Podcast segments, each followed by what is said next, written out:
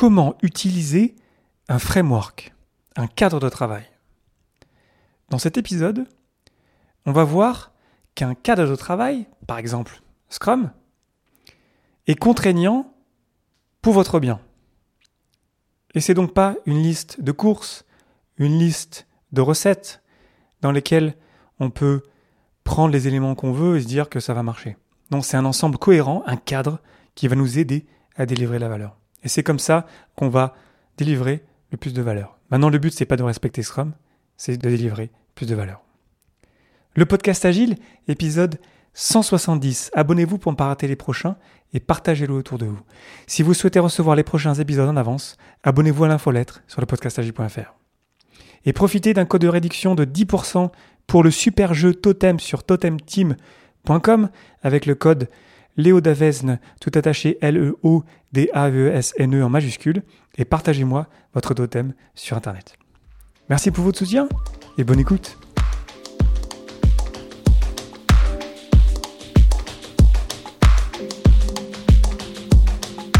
Bonjour, bonsoir et bienvenue dans le monde complexe. Vous écoutez le podcast Agile. Je suis Léo Daven et je réponds chaque semaine à une question liée à l'état d'esprit, aux valeurs, principes et pratiques agiles qui font évoluer le monde du travail au-delà. Merci d'être à l'écoute aujourd'hui et retrouvez tous les épisodes sur le site web du podcast, lepodcastagile.fr. Aujourd'hui, comment utiliser un cadre de travail?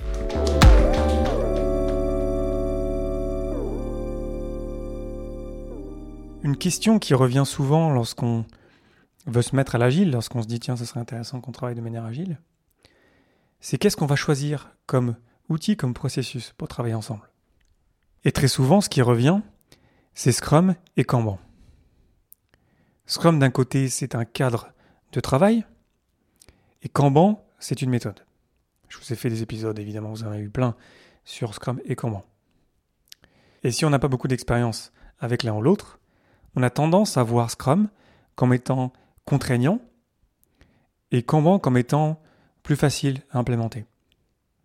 Et c'est mon propos dans l'épisode d'aujourd'hui de casser un petit peu cette, euh, cette idée que Kanban c'est facile parce que Kanban déjà c'est pas facile. C'est vraiment ça demande beaucoup de rigueur. Alors que Scrum va beaucoup plus nous guider parce que c'est vraiment un cadre de travail. Et c'est en cela que commencer dans l'agile avec Scrum va être vraiment intéressant pour nous.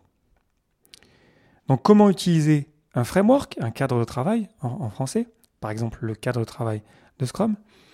On va l'utiliser tel quel, on va le prendre vraiment tel qu'il est, et on va se dire, tiens, on va voir comment, qu'est-ce qu'on peut faire pour être le plus proche possible du cadre de travail. Et ça va être difficile. Mais c'est tout le but, en fait, de commencer avec Scrum. C'est en cela qu'on utilise un cadre de travail justement pour ses facultés à nous forcer, dans le cadre, à délivrer la valeur en équipe. Quand j'entends que Scrum c'est un livre de recettes, ben je m'insurge, vraiment ça me met en colère, parce que non, Scrum c'est pas un livre de recettes. On peut pas juste prendre une partie de la recette, euh, la faire un petit peu à notre sauce. Non, Scrum c'est vraiment fixe, c'est précis, il n'y a pas grand chose dedans, il n'y a pas grand chose à comprendre honnêtement. Scrum c'est quand même vachement simple. Mais on en a besoin, et on en a besoin pour bien démarrer dans l'agile. Et ça va nous embêter, oui, ça va être contraignant, oui, mais justement c'est le but, ça va rendre visible nos problèmes, ça va rendre visible en fait tout ce qui nous empêche de délivrer de la valeur. Et c'est en ça que c'est puissant, Scrum. Donc Scrum, c'est pas un livre de recettes, c'est pas une recette où on va enlever des éléments, on va les remplacer. Pour rester dans cette métaphore de la cuisine, ce serait plutôt un menu de mariage qu'on n'a pas le choix de prendre tel qu'il est. Et le menu de mariage, il a été designé par un chef avec une intention, avec tiens, telle entrée, c'est ça. Et j'aurais pas le choix de prendre cette entrée-là. Et le plat principal, ce sera ça. Et le dessert, ce sera ça, etc. Parce que l'idée, c'est justement de bénéficier d'une expérience globale qui est cohérente, qui marche bien ensemble. C'est la même chose avec Scrum. Avec ces trois rôles, avec ces quelques artefacts, ces quelques événements, ces quelques activités, Scrum, en fait, c'est un tout cohérent puissant qui marche très bien ensemble si on le fait bien. Et si on enlève un élément, ben en fait, on ne fait pas du Scrum. Et on ne peut pas s'attendre à avoir tous les bénéfices de Scrum. Donc c'est important cette différence entre un cadre de travail qui est de fait designé pour être un cadre. Donc dans un cadre, bah, il y a des choses qui sont à l'extérieur du cadre et d'autres choses qui sont à l'intérieur du cadre. Et c'est contraignant, un cadre, ça va vraiment nous embêter. Mais c'est fait exprès. C'est ce que dit Ken Schreiber, l'un des deux co-créateurs de Scrum. Il dit que Scrum, c'est comme votre belle-mère. Ça va mettre en lumière vos défauts. Les défauts qui vous empêchent de délivrer la valeur. Et c'est bien, parce que c'est votre but. Vous avez des clients, vous avez des utilisateurs, vous avez une équipe. Vous voulez délivrer de la valeur, la meilleure valeur possible, régulièrement dans un rythme soutenu. Et Scrum va vous aider là-dedans. Donc si vous commencez avec l'agilité, si vous connaissez pas trop l'agilité, si vous en avez entendu parler, mais commencez avec Scrum. Maintenant, je suis pas en train de dire non plus qu'il faut suivre Scrum à la lettre de manière euh, religieuse, de dire ah tiens c'est pas bien si on fait pas ça, il faut qu'on fasse. Parce que vous avez votre contexte, évidemment, qui est différent d'un cadre, on va dire, euh, idéal. Donc vous allez sûrement pas respecter Scrum parfaitement. Et c'est pas grave. Moi je connais aucune équipe qui respecte Scrum parfaitement. C'est pas grave. L'idée c'est de se poser la question, tiens, on prend tel élément de Scrum. Tiens, ça c'est vraiment compliqué pour nous de faire ça. Comment est-ce qu'on fait pour quand même essayer de s'adapter dans notre contexte et quand même essayer de respecter l'idée qui est derrière chaque pratique, chaque sous-pratique en fait qui est inclus dans Scrum? Et comme ça, on va s'améliorer, on va grandir avec le framework, on va progresser, on va travailler à résoudre les problèmes un par un qui nous empêchent de délivrer de la valeur. Donc le but, c'est pas de respecter Scrum. Le but en soi n'est pas de respecter Scrum, le but c'est de délivrer de la valeur. Dans ce cas-là, si on respecte pas Scrum, on n'appelle pas ça Scrum. Et puis c'est pas grave. Et puis c'est pas la fin du monde. Personne va se faire taper sur les doigts parce qu'on respecte pas Scrum. Donc comment utiliser un framework? Ben, En fait, on le prend tel quel et on le respecte. On prend cet outil-là, cet outil-là, il a une intention, il est designé avec une intention et on respecte ça. Après, il y a d'autres frameworks qui existent, hein. il y a d'autres pratiques, il n'y a pas que Scrum dans la vie, hein. il y en a plein d'autres qui ont émergé depuis. Et souvent, souvent, le, beaucoup de pratiques ont émergé parce que c'est difficile de faire du Scrum. Et c'est vrai que c'est difficile. Et on va chercher souvent un petit peu, c'est vrai, la facilité. Et souvent, Kanban, pour revenir à Kanban, c'est souvent vu comme la facilité. Voilà, on a quelques colonnes qui se battent en duel, on a quelques limites de work in progress et on se dit qu'on fait du Kanban. Non, Kanban, c'est vachement plus compliqué que ça. Ça demande vraiment beaucoup plus de rigueur. C'est pour ça que moi, je pense que c'est mieux de commencer avec Scrum parce que c'est plus contraignant, ça vous force à vous poser les bonnes questions. Très vite. Ça va vous aider à débloquer ces choses qui vous empêchent de délivrer de la valeur.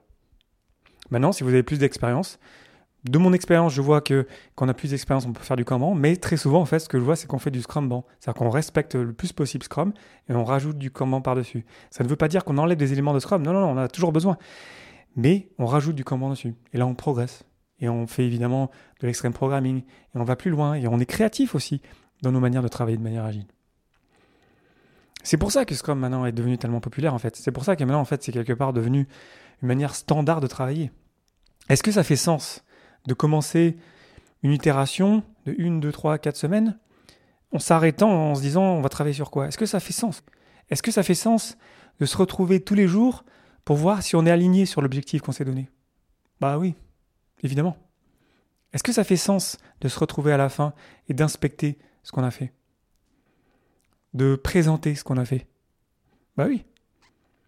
Est-ce que ça fait sens aussi de prendre du temps pour se poser, réfléchir et se demander comment on peut être une meilleure équipe ensemble? Bah oui. Donc c'est maintenant voilà, c'est standard en fait quelque part dans nos manières de travailler. Il y a quand même plus de précision qui viennent avec ça, mais c'est important de se dire que ben ça en fait c'est quelque part euh, maintenant c'est devenu euh, la norme en fait.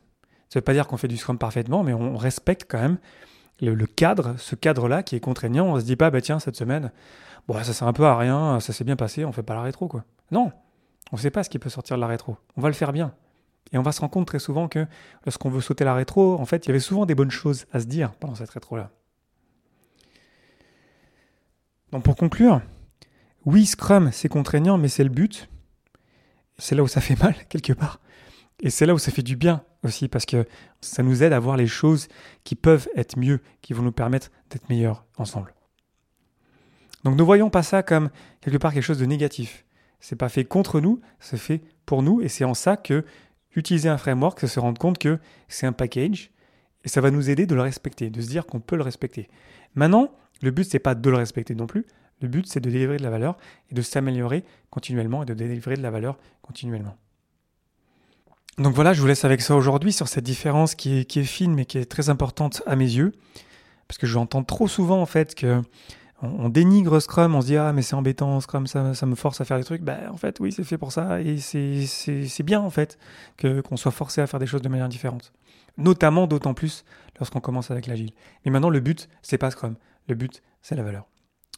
Je vous invite à réagir sur les réseaux sociaux, Facebook, Twitter, LinkedIn et compagnie. Ça fait toujours plaisir de vous lire. N'hésitez pas d'ailleurs à publier de manière publique hein, en me taguant directement euh, sur ces réseaux-là parce qu'il y en a beaucoup d'entre vous qui m'écrivez et c'est très sympa et j'adore vous lire.